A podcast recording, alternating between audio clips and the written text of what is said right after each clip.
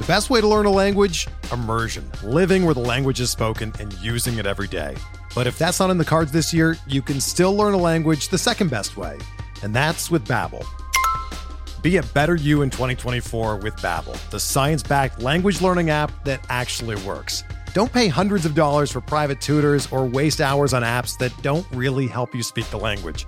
Babbel's quick 10-minute lessons are handcrafted by over 200 language experts and help you start speaking a new language in as little as 3 weeks. Babbel's designed by real people for real conversations, and their tips and tools are approachable, accessible, rooted in real-life situations, and delivered with conversation-based teaching, so you're ready to practice what you've learned in the real world. Here's a special limited-time deal for our listeners. Right now, get up to 60% off your Babbel subscription at babbel.com/BlueWire. That's 60% off at babbel.com/BlueWire, spelled BABBEL.com/BlueWire. Rules and restrictions apply. You know all those draft boards and screens you see on your Twitter feed right now, if you're in the fantasy baseball world at all? Who do we have to blame for that? Our good friend Justin Mason, here to talk TGFBI with me here on the RotoWire Fantasy Baseball Podcast.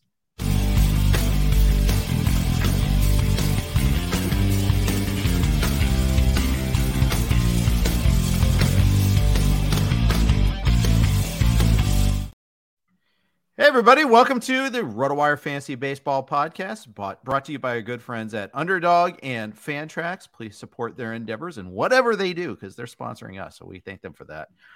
It's Yogurt Cast time. It's time to talk the TGFBI, or as I like to call it, the Yogurt League. So noted because my brother used to work at a frozen yogurt shop called TGBY. I think they still exist somewhere in the Midwest.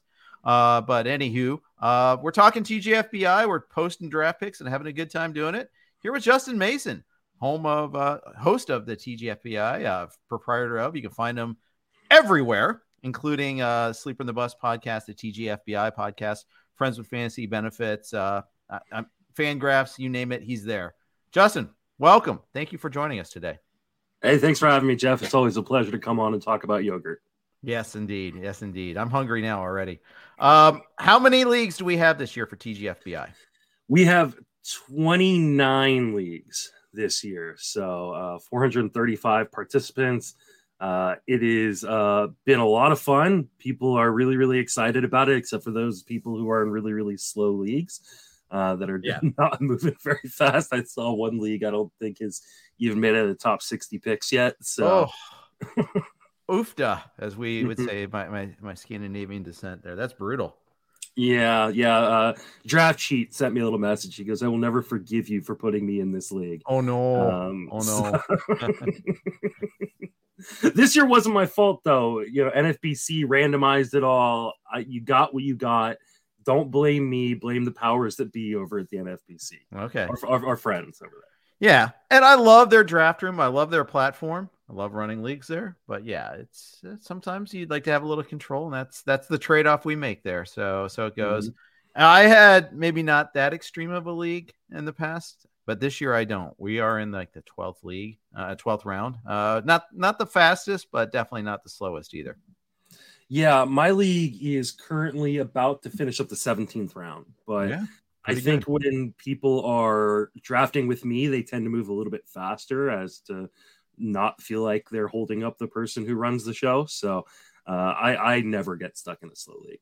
2 years ago, we were in the same league, and there were a couple of offenders, but then you just laid the hammer down and they got better. But I forget the tout, but I was drafting second and someone was first, and we had the 4 hour clock. And I think he took 3 hours to make that first pick, and then overnighted the second pick, which just the worst tactics of all time there. Hey, you never know when a new closer is going to be named, but you know what? I'm always of the firm belief of just make fast picks. Just keep the draft going. It's enjoyable that way, but I understand. I'm trying to be good about not like pace shaming people in the draft. I maybe felt a little guilty of that at the FSGA draft that's ongoing right now, because we got 12 rounds and live in Vegas in 2.5 hours, and then took a week to get to two more rounds as a slow draft. Cool. So, yeah, we got better over time, but it was tough. Yeah, that's pretty brutal. I'm I'm usually pretty okay with people taking their time. One, because in TGFBI, there's actually no added benefit to finishing early. The longer the draft goes, the more information you're going to have. Mm-hmm. You know, for instance, I drafted Joe Musgrove in the 6th round. It felt like a really good pick. And an hour later, they announced he broke his toe. So, you know, like had my draft been a little bit slower, I wouldn't have drafted Joe Musgrove. So, I know it's frustrating, but we also have people, you know, the draft cheat league, I think, is the league where a guy's from Argentina and there's a guy from England. So like the time zone difference, that doesn't work well together. Yeah. No. It's just unfortunate that that's the way it worked out. So plus England and Argentina hate each other too. So there's that, mm-hmm. Yeah, that going for you, which is not nice, but so it goes. So TGFBI stands for the Great Fantasy Baseball Invitational for people who are unfamiliar with it. It's a way to bring those of us in the fantasy community together. And it also, there's a charitable component too. Yeah. So it's a, like I said, 435 people. Vast majority of them are from the industry. I do run satellite leagues for people who are just kind of, you know, regular Joes who want to try to win their way in. And in order to get in those, you make a small donation of any size. Could be $1, could be whatever. And then you compete, you win the league, you get in. And so we're able to then raise money from the participants of TGFBI, the satellite leagues, and then donate to a charitable cause. So usually half the money goes to a charitable cause of my choosing. This year, we are raising money for Dan Strafford's family. Dan Strafford, an amazing person in our industry, lost his wife to cancer very, very recently. And then the other half, 3 girls. Brutal.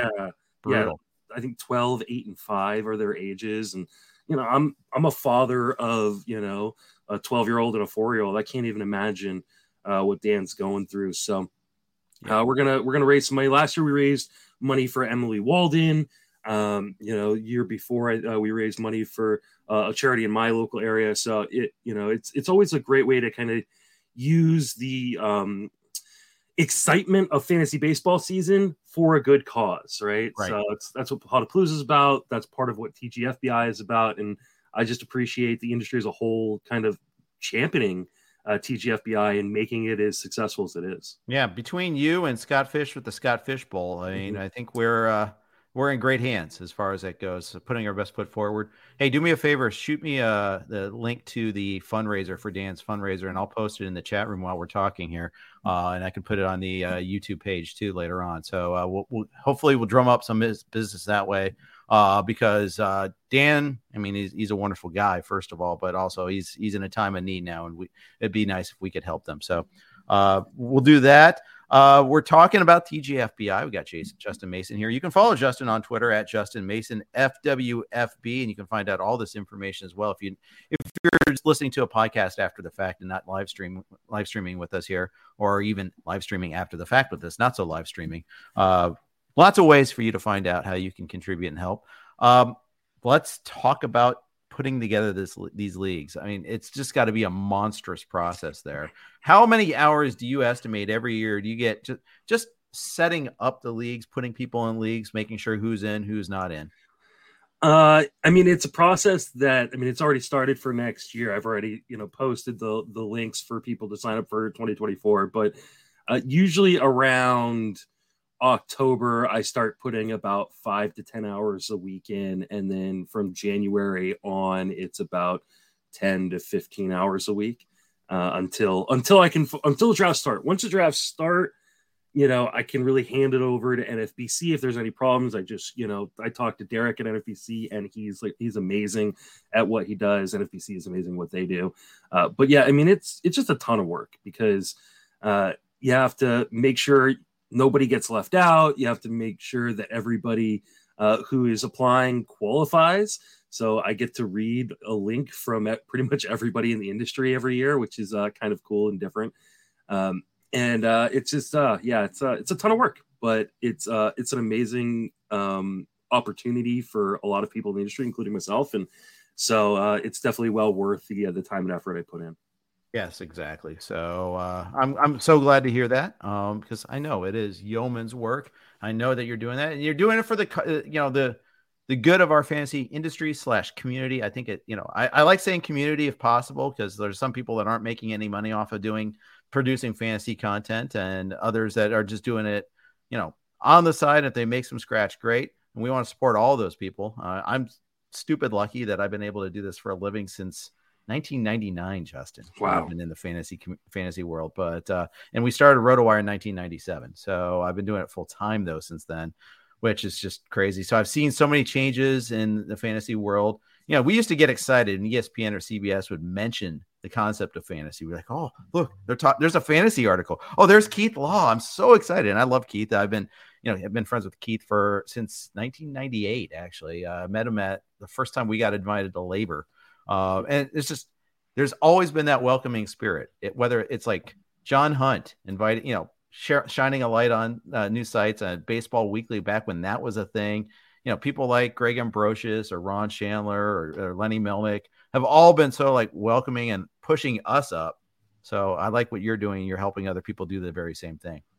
Yeah, it's just a really good opportunity for some people who, one, it may not get noticed otherwise in the industry. You know, Kenyatta Storin has been a guy who, you know, he's, I think, the all-time like leader in the historical standings of TGFBI. Mm-hmm.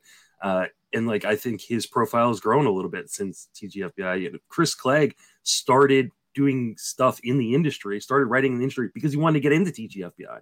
Nice. You know? I like it. And so like hearing stories like that, where it's like, hey, people are getting a platform or a bigger platform because of something like TGFBI, is such a cool, cool part of the whole thing for me. Yeah. So TGFBI is modeled after the NFBC. It's a slow draft though, 5x5, 30 rounds. We will have fab. It's similar to the main event, except we're not playing for big cash prizes is the only difference. So is that your favorite type of format to play? Yes and no. I think it's my most common format played nowadays. I play it mostly on NFBC. I still have a soft spot for in-person auction drafts. So like I'm in the Tout Wars mixed auction league. Like that to me is my favorite kind of format. Yeah, I love live drafts, live auctions. Yeah.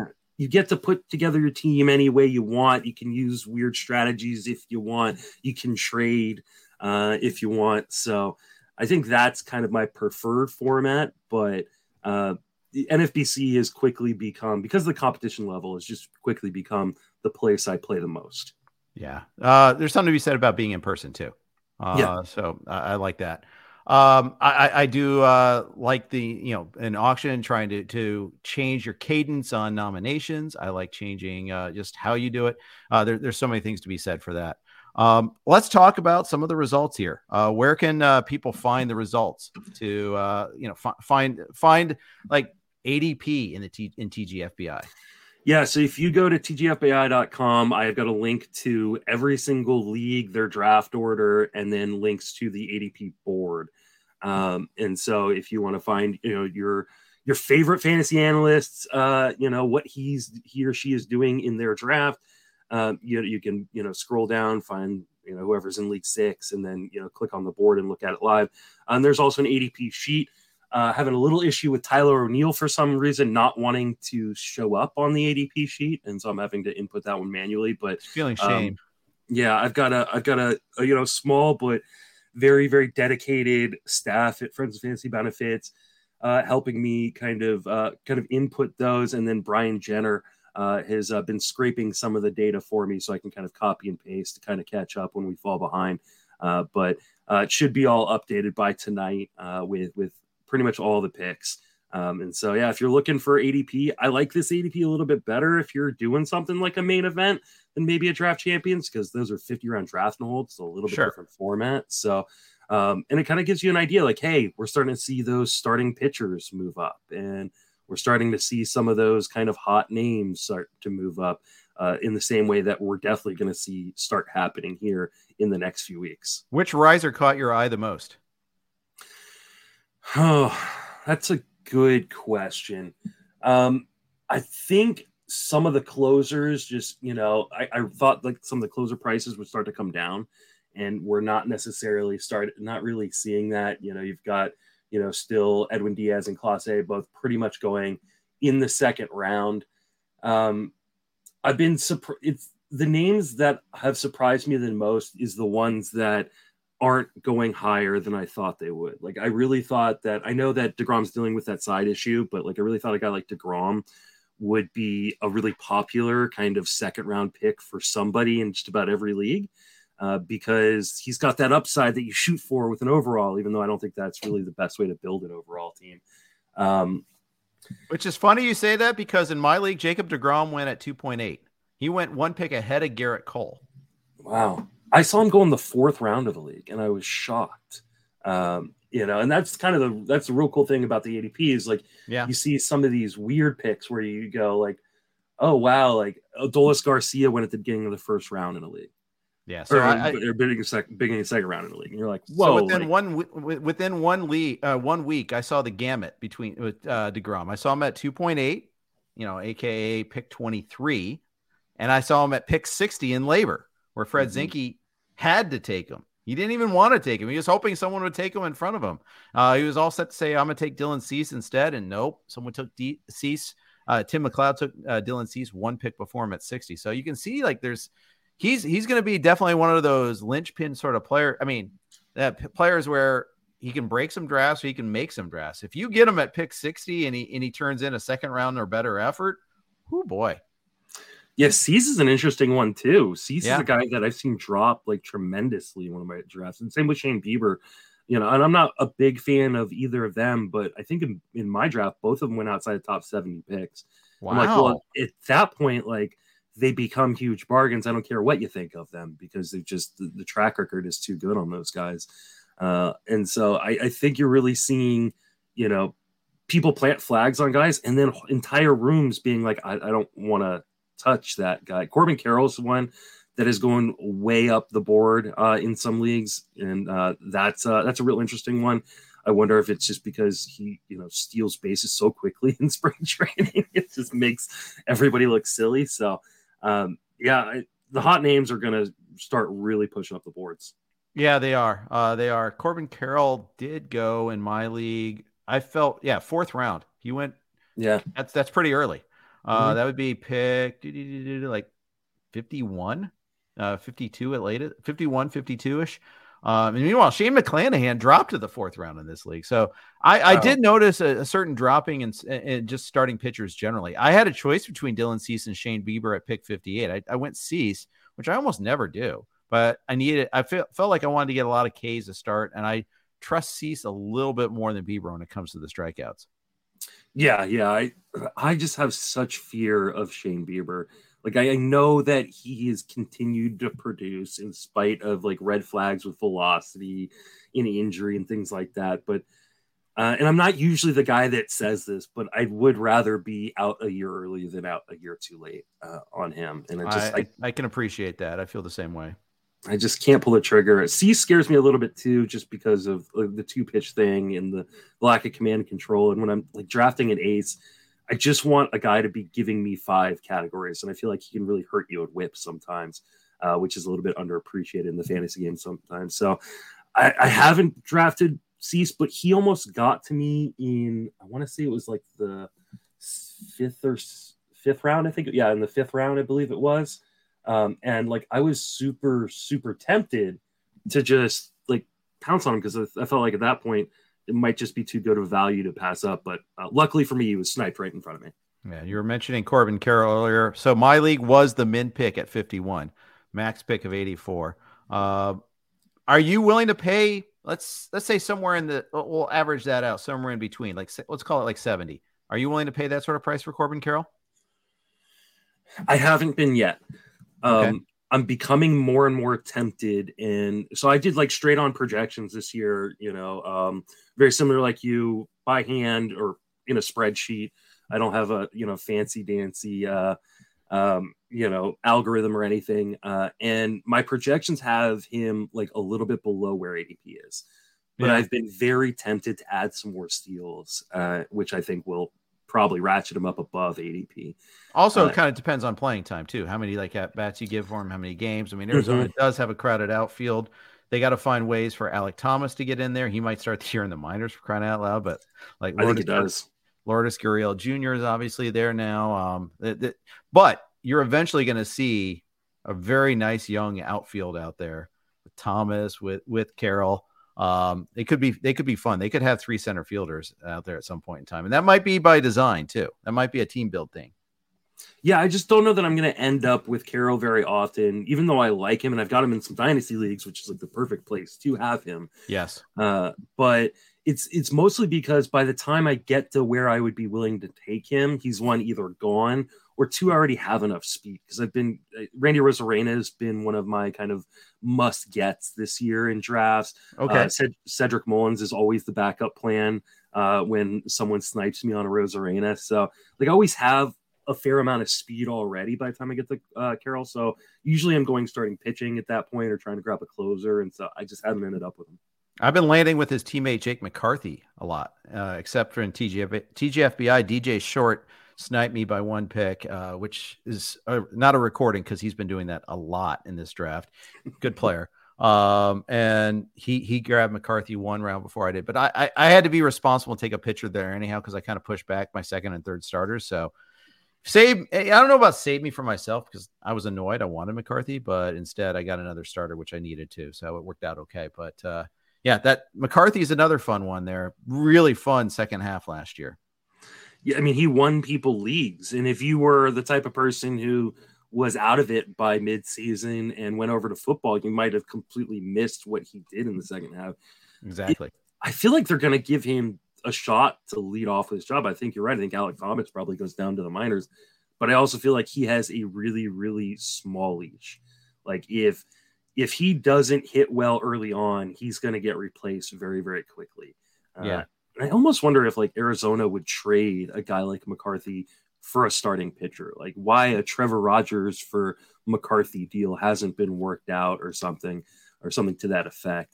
They just have so much outfield talent and they could really use like another like middle of the rotation starter. So, or maybe a guy with upside like they got in the Zach Allen trade for Jazz Chisholm. I've got a little bit of concern, but the market hasn't overrated McCarthy at all. Like I really thought coming in, McCarthy was going to start pushing up the board super high to the point where he would be unaffordable. But I think he's very, very fairly priced. Yeah. Arizona's a very interesting team. I mean, they've got some young starters that could be fun. Dre Jameson, Ryan Nelson, Brandon Pfatt, all three of these guys could be up and in the rotation by the end of the year. I mean, who is Zach Davies and to stop anyone? Madison Bumgarner's got the contract and the name and the history, but man, he hasn't been good lately. We could see a pretty rapid transition. Yeah, I would not be surprised. I'm not predicting this by any stretch of imagination, but I would not be surprised if they outdid the Dodgers this year. The Dodgers are like another injury or two away, and it's a team filled with older guys now from really falling behind an up and coming Diamondbacks team. I think Diamondbacks are already better than the Giants, which is hard for me to say as a Giants fan. But if the Diamondbacks were the like breakout team out of nowhere, it would not surprise me this year. They've got like all the right pieces in place. Indeed. We're going to talk about a couple other big news items this spring and how that's affected TGFBI ADP and a whole lot more. But first, we got to talk a couple notes from our sponsors here. The fantasy baseball season is underway, and there's no better place to play than Underdog Fantasy, the easiest place to play fantasy baseball. Right now, Underdog has MLB best ball tournaments live, including the Dinger, which has $500,000 in total prizes. In best ball, all you do is join a contest, draft your team, and that's it. There are no waivers, no trades, and no in-season management. Draft 20 rounds of players and get the best cumulative scores in your starting lineup. 3 pitchers, 3 infielders, 3 outfielders, 1 flex each week of the regular season. Getting started is simple. Go to underdogfantasy.com, sign up with promo code RWMLB, and not only will Underdog double your initial deposit up to $100, but you'll also get 6 months of our RotoWire subscription for free. Again, that's Underdog Fantasy, promo code RWMLB. Draft your $100,000 Dinger team today. I'm here with Justin Mason. We are talking all things TGFBI. We're also talking about some of the how it affects our draft prep, how it affects our world. Unfortunately, Tyler Glass now is hurt again. The oblique injury, grade 2 oblique strain, 6 to 8 weeks is what they're saying. Rapid tumble, although not as far as you might think in some cases. I saw, so I'm again, I can only use my league as one sort of guide, and we got the ADP to kind of guide us otherwise. But in my league, Tyler Glasnow still went in the ninth round. So before pick 150, I think it was pick basically 125. I think that strikes me as a little bit early. What say you? I mean, that would have been too early for me prior to the oblique injury. You know, there's no worse feeling as a fantasy player than drafting a guy and then him immediately getting hurt. So I think there's no worse feeling in the industry as an analyst than like talking down a guy or being like, oh, you shouldn't be drafting him. And then he gets hurt and everybody gets out of, you know, the way of the oncoming train that was going to hit him eventually anyways. And I were talking about that, actually. It's like, we can't say that, you know, and all that, but yeah, it's like, I'm not in on him. Why? Yeah. Yeah. He's a guy who's just never been able to stay healthy. And there was this idea by a lot of smart people way smarter than me in the industry, that he should be like a top 20 starting pitcher this year, that they were going to let him go, that he was going to reach, you know, the Tommy John honeymoon that, Jeff Zimmerman and, you know, Saras talk about. And I get the idea of the Tommy John honeymoon, but that doesn't negate all the other injury issues he's had over the course of his career. Which has been, you know, a major problem for him. And so people projecting him for 140, 150, 160 or more innings, I think we're fooling themselves into believing something could happen, and, you know, as opposed to, you know, really projecting things properly. And if you've already drafted him, I'm sorry, he's going to miss 6 to 8 weeks. And that's on top of what else he probably misses throughout the year. But if you haven't drafted him, this is your sign to not take the discount, because there is probably not a discount, you know, deep enough that it's worth it. Let's look at the other Rays pitchers while we're at it. So I got sniped on Jeffrey Springs this round. I was hoping to get him in the 12th round coming back. I always thought that I was kind of a high guy on Jeffrey Springs, and now I'm finding I'm not. I'm finding that there are others. I've seen him go as low as 134, I think, and in your contest here. So he just went in the 12th round in my draft. So I will not be getting him in League 17, unfortunately, but, and you know, we're at that point where not everybody has gotten that far. So you're seeing some gaps, but like, for instance, Glasnow, his is going to even drop even farther, but I like Springs. I like Rasmussen both. I think Rasmussen might go a little bit before. Yeah. Like maybe 8 slots more by TGFBI. By Yogurt ADP than Springs does, but I like both of these pitchers. Yeah, I do too, and it's surprising to see Rasmussen going a little bit higher, because I think in Draft Champions, Springs has been going a little bit higher, and so they've kind of flip-flopped a little bit. I'm on board with Rasmussen going a little bit higher than Springs. I just believe it a little bit more, but it doesn't mean I'm out on Springs by any stretch of the imagination. What we saw from him and then getting the contract extension, a little bit of confirmation bias, I think, tells me he's probably going to be pretty good. And the, you know, Rays now need to rely on these guys, especially early on in the season, in a way that they may not have needed to with Glasnow being healthy. So, you know, I know there's talk that, oh, maybe Rasmussen or Springs gets limited a little bit, but they can't limit every guy. And they're going to, you know, probably play it pretty safe with Zach Eflin, considering they've got him on a long-term contract and he's never really been able to stay healthy for long stretches of the season. So I think Rasmussen and Springs are both going to get an opportunity to kind of go deep into games and win a bunch of games on a really good Rays team. For sure. Got a request from Joel Henard to ask about Peter Fairbanks. I actually tweeted about him in my league. He went at pick 130, much to my chagrin. I get the idea that Pete Fairbanks is no longer going to be a bargain for people.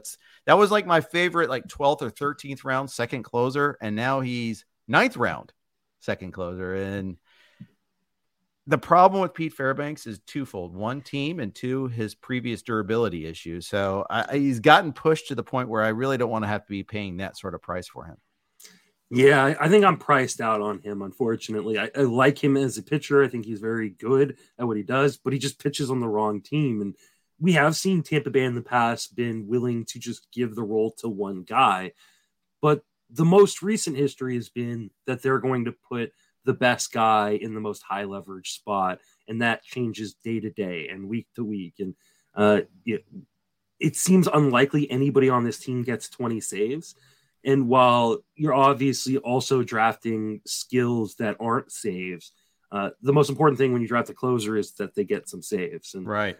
And so right. I tend to go with guys who are a little bit less skillful, but have a little bit better role. Yeah, they're like the Rays, the Mariners, there's a couple other organizations, the Reds, except minus the good pitcher part.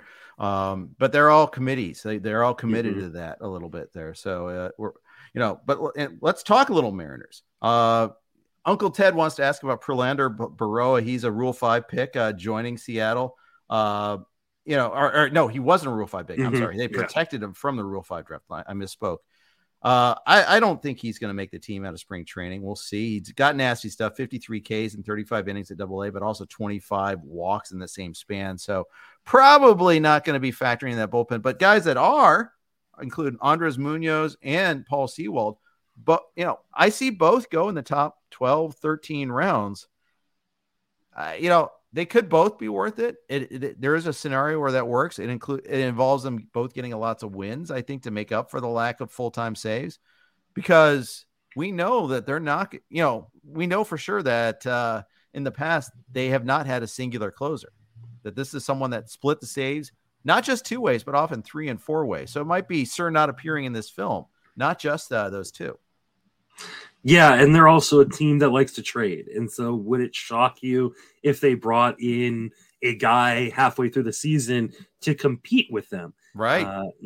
Hey, we're on the cusp of winning this division, taking it away from the Astros. We're going to bring in a Kenley Jansen-esque type player for the ninth inning.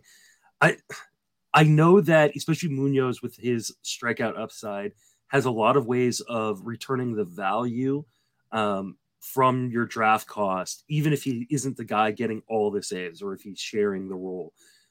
But that still leaves you with a deficit in saves more than likely, unless he's your third closer. And I just hate drafting that way. Yeah. And so I really liked guys like Seawald and Munoz last year when you were getting them outside of like the top 200, 250 picks. I don't want to pay a top 200 price for that. No, I hear you. But man, it's tempting. I've done it with Munoz and Fairbanks a little bit, but usually more closer to like the 150 to 200 range and not the 100 to 150 range. And I think, it's what you're giving up. It's a stud starter. It's a full-time hitting outfielder that does, at least three categories. Cause as the draft goes on, I find like by round 18, I'm very, I'm not really finding hitters that I'm like, yes, I can't wait to get this hitter. Whereas I can find pitching, I can find someone that's got interesting skills. They might be a little bit more cheaper retail price there. So, but in Seattle, I mean, hell, they traded away Kendall Graveman and added Diego Castillo in the course of a couple of days 2 years ago. So we know that they're capable. They have a wheeling and dealing GM, and that kind of works against us sometimes. Yeah, and I think that's like the hard part about the Dodgers right now is because like some people are getting really excited by like Evan Phillips, and I'm just so worried that we're going to see a Kimbrel situation again, or they are going to just split it and you're screwed. Just these unsettled situations, I rarely dive into them at a high cost. If I'm not having to spend, a 15th or, lower draft pick on it, then yeah, sure. I'll take a gamble here. You're going to drop half of those guys anyways after the 15th round. But the prices on guys like Seawald and Munoz or Johan Duran, I just can't do it because I don't know for sure that they've got those roles. Yeah, that's right.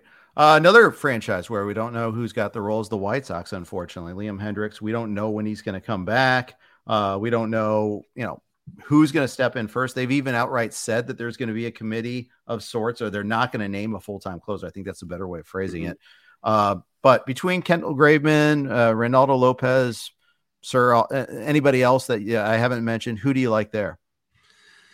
I have been drafting Graveman in places, but once they said there isn't going to be a full-time closer, I was like, I'm just going to stay out of this situation. I think the White Sox are going to be better just by positive regression in the luck factor. I mean, they just got so unlucky with all the injuries all at the same time last year. Like, I feel like it's going to be a better team, but there's also a chance it's not. These are a lot of, you know, young guys who are unproven, who have had injury issues and things like that. And so what if they stink again and then they're splitting the saves?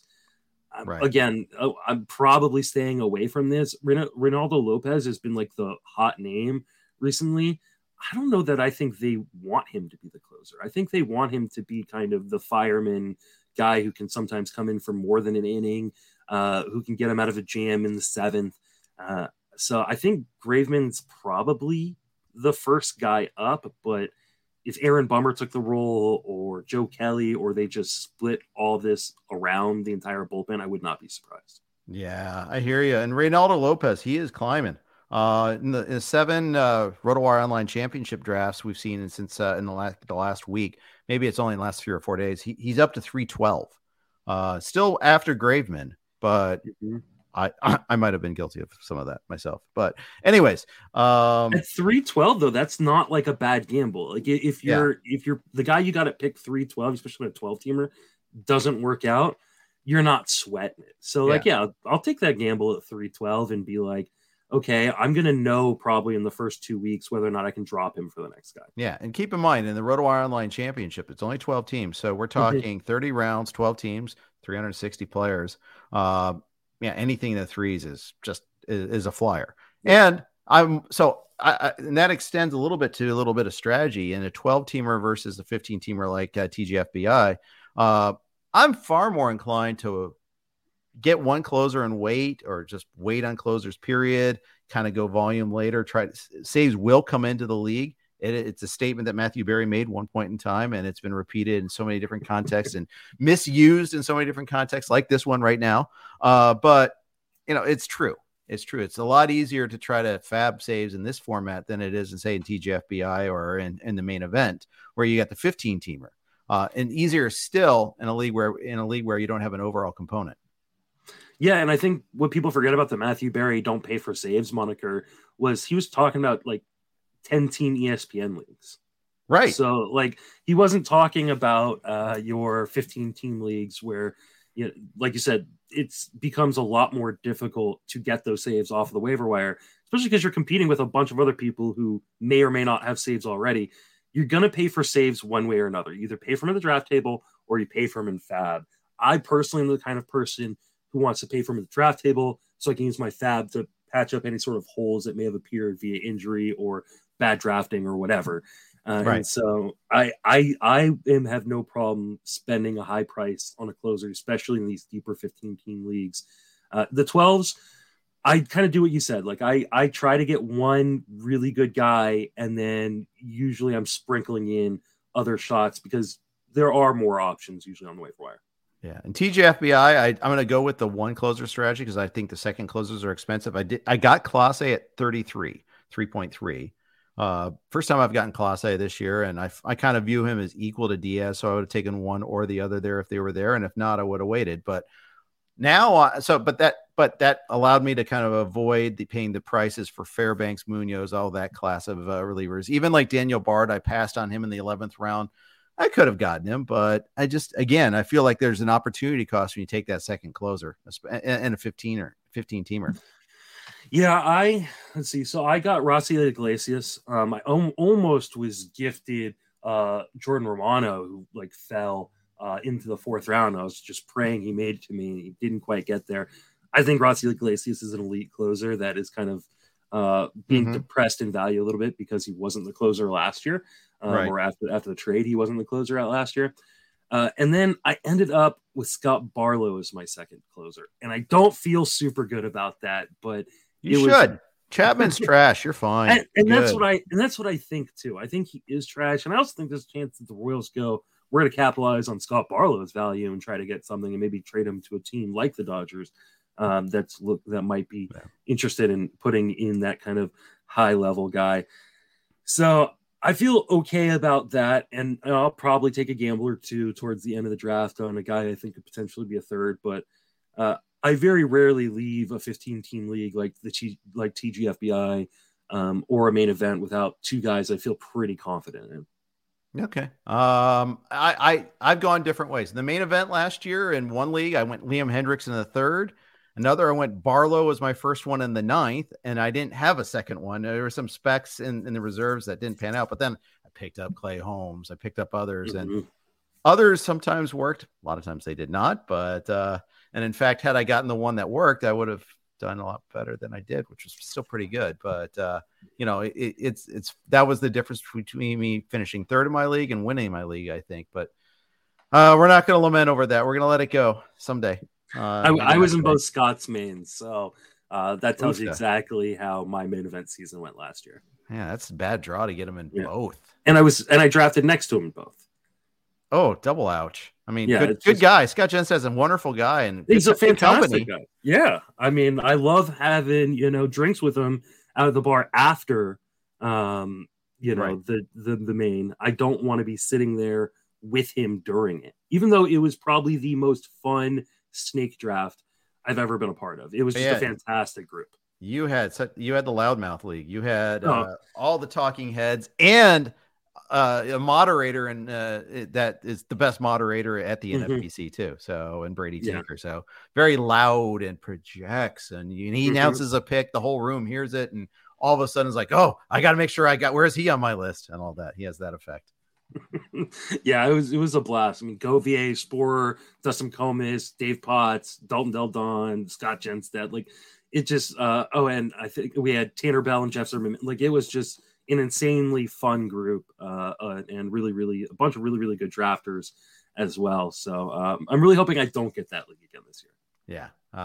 Although it is a blast, but you're right. But that's the thing, there's live drafts are just insane. So you got to go do it there. Do it one time. If you're ever going to play the main event, try to make a live draft either in Vegas or in New York. It's a completely different thing.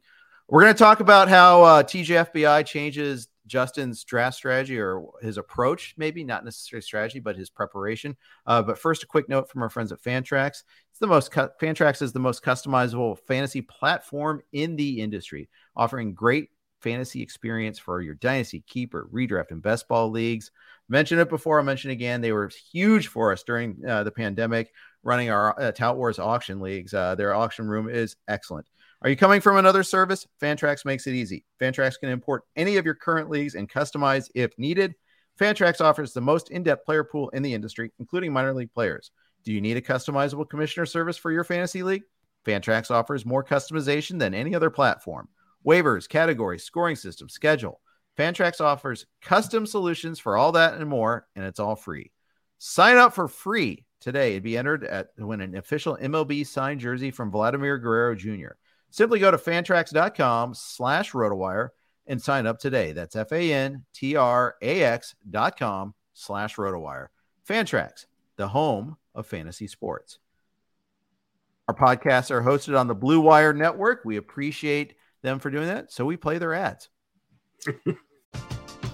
We're driven by the search for better, but when it comes to hiring, the best way to search for a candidate isn't to search at all. Don't search, match with Indeed.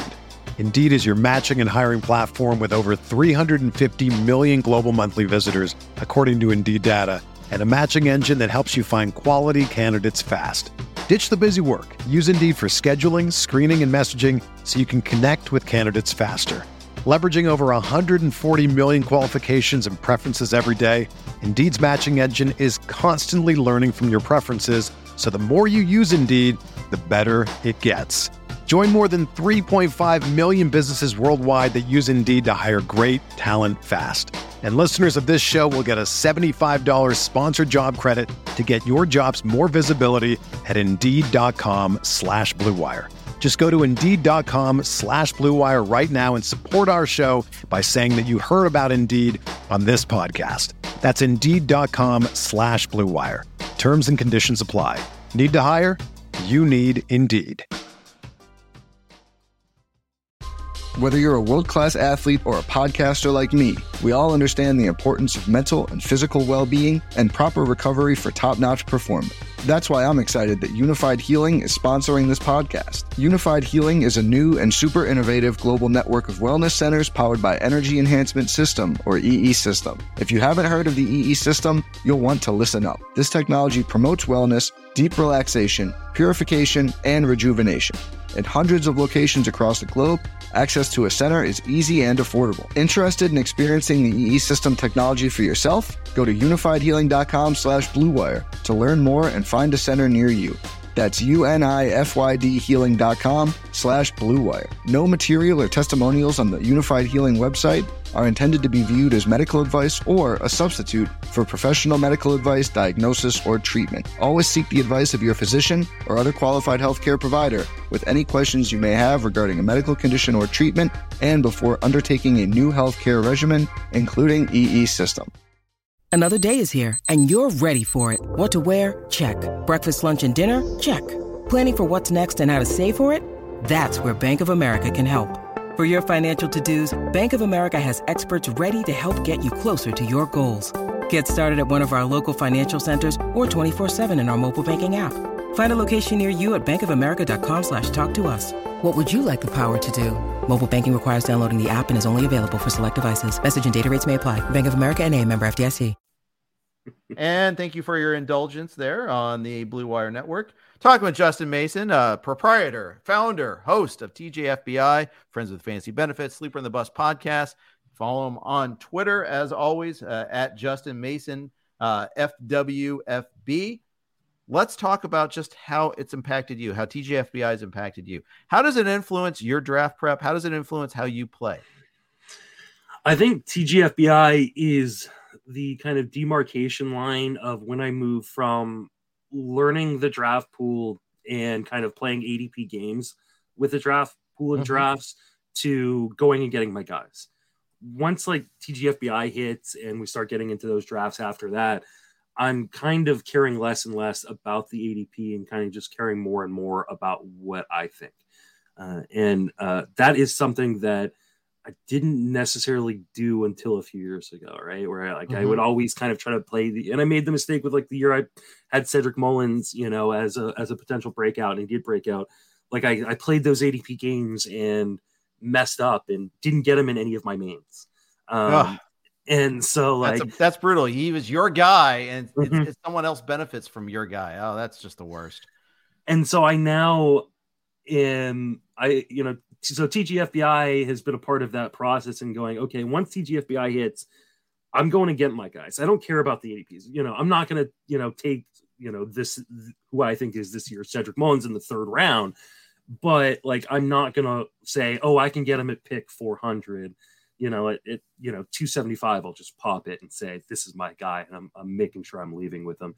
And I think that's been a big influence for me because I've been in too many TGFBI leagues or main event leagues where, because these are public facing leagues, especially TGFBI more so than something like the main event, everybody kind of knows who's in their league and what they kind of like. And we follow each other on Twitter. And so I think you have to just be very resolute in your convictions about who you like and who you don't, and just go for it as opposed to saying, oh, you know what, I'm going to try to lay low and get this guy next round or in two rounds.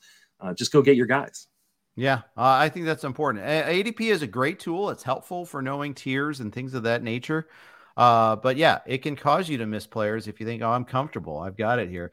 I don't need, and maybe it's even like, oh, I don't want to set the min pick on it. Well, sometimes setting the min is the only way you're going to get the guy. I mean, because the later we get into draft season, the more you've talked about a player, the more other people have talked about the player, the more the player is going to rise or more as circumstances have changed. So it can be dangerous. And I've missed out on some players because of the very same reason.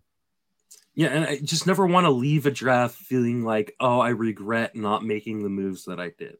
Yeah, and I've left too many drafts going, over the 20 something years I've been playing fantasy where I was like, oh man, had I just pulled the trigger at the spot where I believed in the guy, then I feel a lot better about this team. And so TGFBI has helped me kind of mold into the player I want to be, which is aggressive at the draft table. Yeah, I hear you on that. The other thing that this format generally does is it steers me away from stashing. I just don't stash anymore. And I know the same is true for you. Yeah. Oh, yeah. I was talking about this the other day because, you know, there's no secret. My first main event league was an absolute disaster. I lit, you know, $1,600 or $1,700. I can't remember how much it was that year on fire and then bragged about it to everybody. Like I was walking around after that first main event draft, you know, showing it off and I shouldn't have been, but, you know, I drafted the super risky team, like I wanted to win the overall in my first year. And I thought the way to do that was to put the Byron Buxtons and the Stantons and the DeGroms and, you know, those type of guys who have high risk, high reward on the same team together. And what I learned was that is not true, because while you may hit one of those guys, the chance you're going to hit all of them in the same year, you know, Mr. Garrett Hampson is super unlikely, right? Right. There's a professor from Stanford that talks about the chances of winning lottery are like going into an Olympic-sized swimming pool filled with M&Ms, and one of them is green, and you have to find that one blindfolded. Like that's the chance if you have winning the lottery. It's the same kind of thing for an overall. If you put super risky teams guys together, the chance you're going to hit them all at the same time is just super unlikely. So right, it's definitely taught me, you know, TGFBI, NFBC has taught me to be a lot more conservative in my play. Because you look at some of the teams that win these overalls, whether it's like, you know, Todd Zola and Clay Link in TGFBI or, you know, Bob Gramatola, guys like that, Phil Dussault in, you know, the main event. You look at those teams at the end of the year and you go, man, this team is a little boring, but it just racked up plate appearances and racked up innings. And that's how you win these leagues. I was just going to say that last fact is huge. Every time you go back and look at a league standings, you'll see they're usually leading the league in plate appearances. They're almost always leading the league in innings pitched. Not always. Doug Dennis says hello in AL Towers, but yeah. But it's yeah, and some of that's injury luck, some of that's the design though, and it's finding players that have roles, known roles, and yeah, it's great when you know Mike Trout broke out second half in his rookie year, just won people leagues, and I think after him. I think we had 3 years in a row of people just drafting rookie after rookie after rookie in the 15th round thinking, okay, this is the number one prospect. I'm going to get him. I'm guilty of it. I did it. I lost to someone who caught me with Trout that year. And, you know, it's not fun. But you know what? What is fun is seeing like someone else having to wait for their prospect until September. And maybe there's less roster manipulation now than there used to be, but it still exists. Absolutely, because there's so much money involved. I limit myself to one stash in an NFBC contest. So I go, you know, I'll go on my bench of seven. I'll do three hitters, three pitchers, and a stash. So yeah. I don't count that towards one or the other. But it's also I also know that, hey, if I get in trouble early on in my main event or in my TGFBI league, that guy needs to be droppable too. Like I need to be able to move on, because what happened to me in my 2019 main event wasn't the injured guys that I drafted. It was all the guys who got injured in April after I drafted other injured guys. Because he goes, well, I can make it until this guy gets up or until this guy's you healthy. Don't turn injuries off. It's not like a video game. Yeah, exactly. You don't get to just say, well, the rest of my team's not going to get injured. I had an injury happen during that draft. Like, I drafted a second catcher and he got his wrist broken before we finished the draft in spring training. So like, injuries are going to happen, so don't invite that extra injury profile to your team already. Yep. And it's so true. It's so true. And it happens all the time. By the way, Joel Honard says it was he learned that it was Ryan Braun. Right team, wrong player. It was Brett Lawrie is the guy that I bought in on the hype and overhyped in AL Towers. And, you know, he had that half a season before and pushing up to third round prices and all that. It was Brett Lawrie that was the guy. It even predated Ryan Braun, because I'm that old, by the way. And I think that's a reminder, but I appreciate you remembering the Blog Talk Radio show. That was fun times when we were a couple years in the serious darkness there, but we emerged clean on the other side. How about closers? Do you draft closers differently at all? Do you, I guess we talked about that a little bit earlier. So man, yeah, I don't need to ask that again. So let's scratch that question. How about aces? Do you draft aces differently? I definitely draft them a little bit differently than I would in most leagues, especially when we start talking about, I think this year's a little different though. So it's a little weird. The questions are weird. Typically, yes, in a traditional year, I would be drafting aces much, much differently than I normally would in, you know, TGFBI or in any sort of NFBC contest, because those starting pitchers get pushed up and you don't want to be left behind. This year, I feel like is a year where you can get away with not doing that. Like I have spent most of my draft season not drafting an ace in the first 3 or 4 rounds of drafts and felt really okay. I did this in TGFBI this year where my first starting pitcher was in round 5. It took Alek Manoah. And I feel pretty good at because the level of starting pitching is really good at the top. So unless I'm getting a deal on a Corbin Burns or a Garrett Cole or one of the other guys who are really, really good, I'm likely waiting this year, which feels odd, and it may turn out to be wrong because there definitely have been years in the past where we felt really good about the starting pitching depth and then been completely wrong about what that actually looked like once the season started.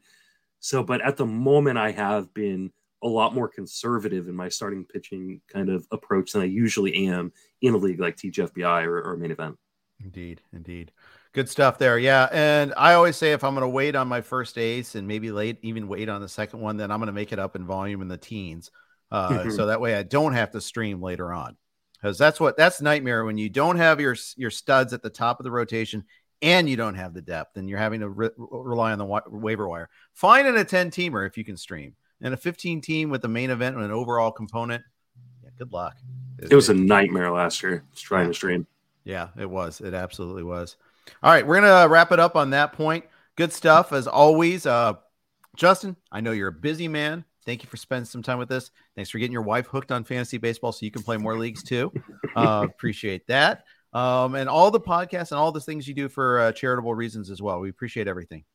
I appreciate you having me on. Thank you so much. No problem. Justin Mason, everybody. TGFBI at Justin Mason FWFB.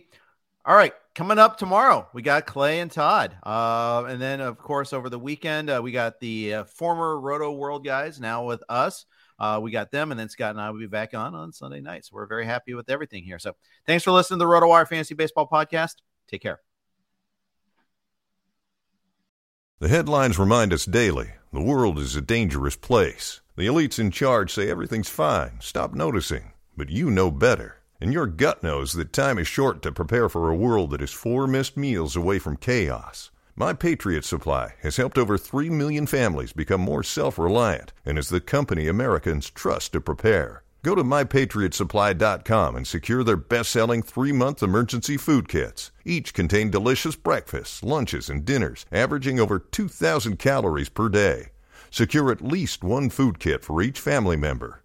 For a limited time, save $200, plus get free shipping on all their Ready Hour 3-month emergency food kits. You're not ready if it's not Ready Hour foods.